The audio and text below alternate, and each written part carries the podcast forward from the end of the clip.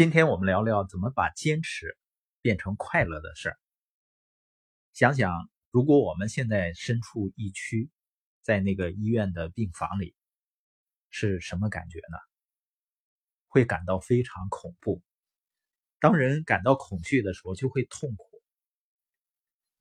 那身处其中的医生现在是什么感受呢？他们肯定是非常辛苦，也会害怕。但我相信有一部分医生，他的痛苦感并不像我们想象的那么强。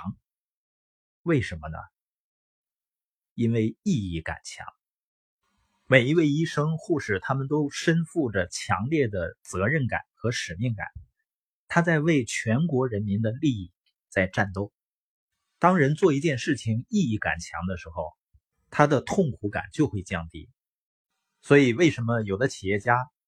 它叫卖情怀，情怀就是讲价值、讲意义。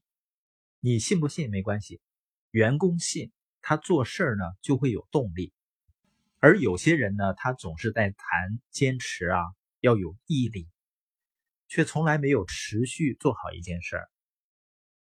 实际上，问题可能恰恰就在这些概念上。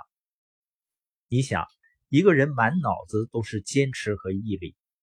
恐怕他一直在纠结如何摆脱痛苦。你会想到什么时候可以不做这个事儿，而不会换个角度，就说这个事儿也许会成为快乐的事儿、有意义的事。因为一个人不愿意做或者做起来感到痛苦的事情，不大可能做好，也不大可能做成。为什么呢？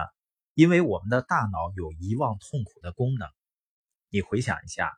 过去痛苦的经历，估计想起来也不多，而且想起来呢，觉得很模糊，不那么痛苦了。这就是大脑为了保护我们所进化出来的功能。所以那些学习感到很痛苦的学生呢，即使他考上了大学，但是他高中时期学的很多知识，基本上就还给老师了。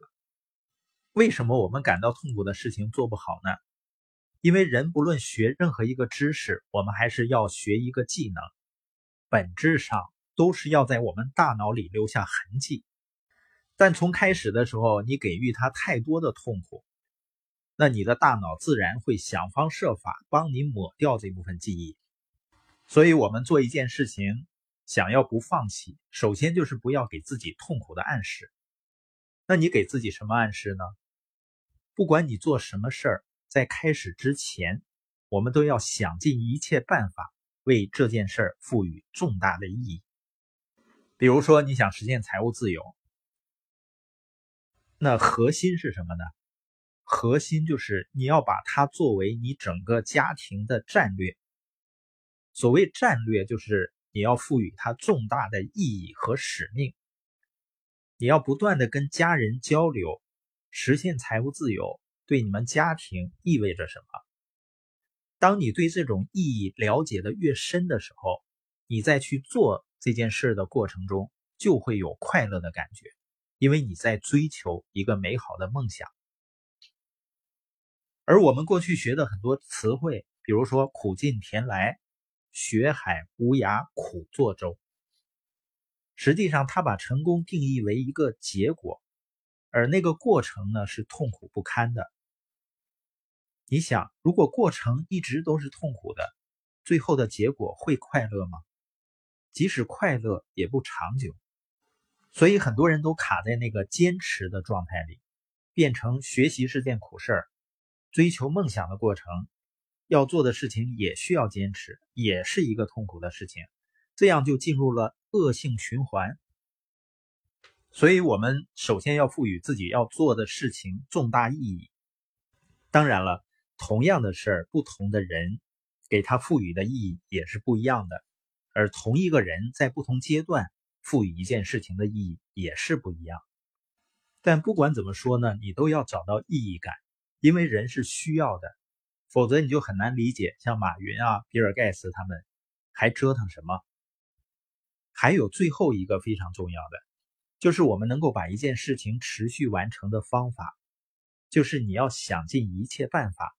去寻找也想做成你要做这个事情的人或者人群，尽量和这些人共度大量的时间，因为我们的思想和关注点就跟我们的口音一样，会受我们密切交往的人的影响。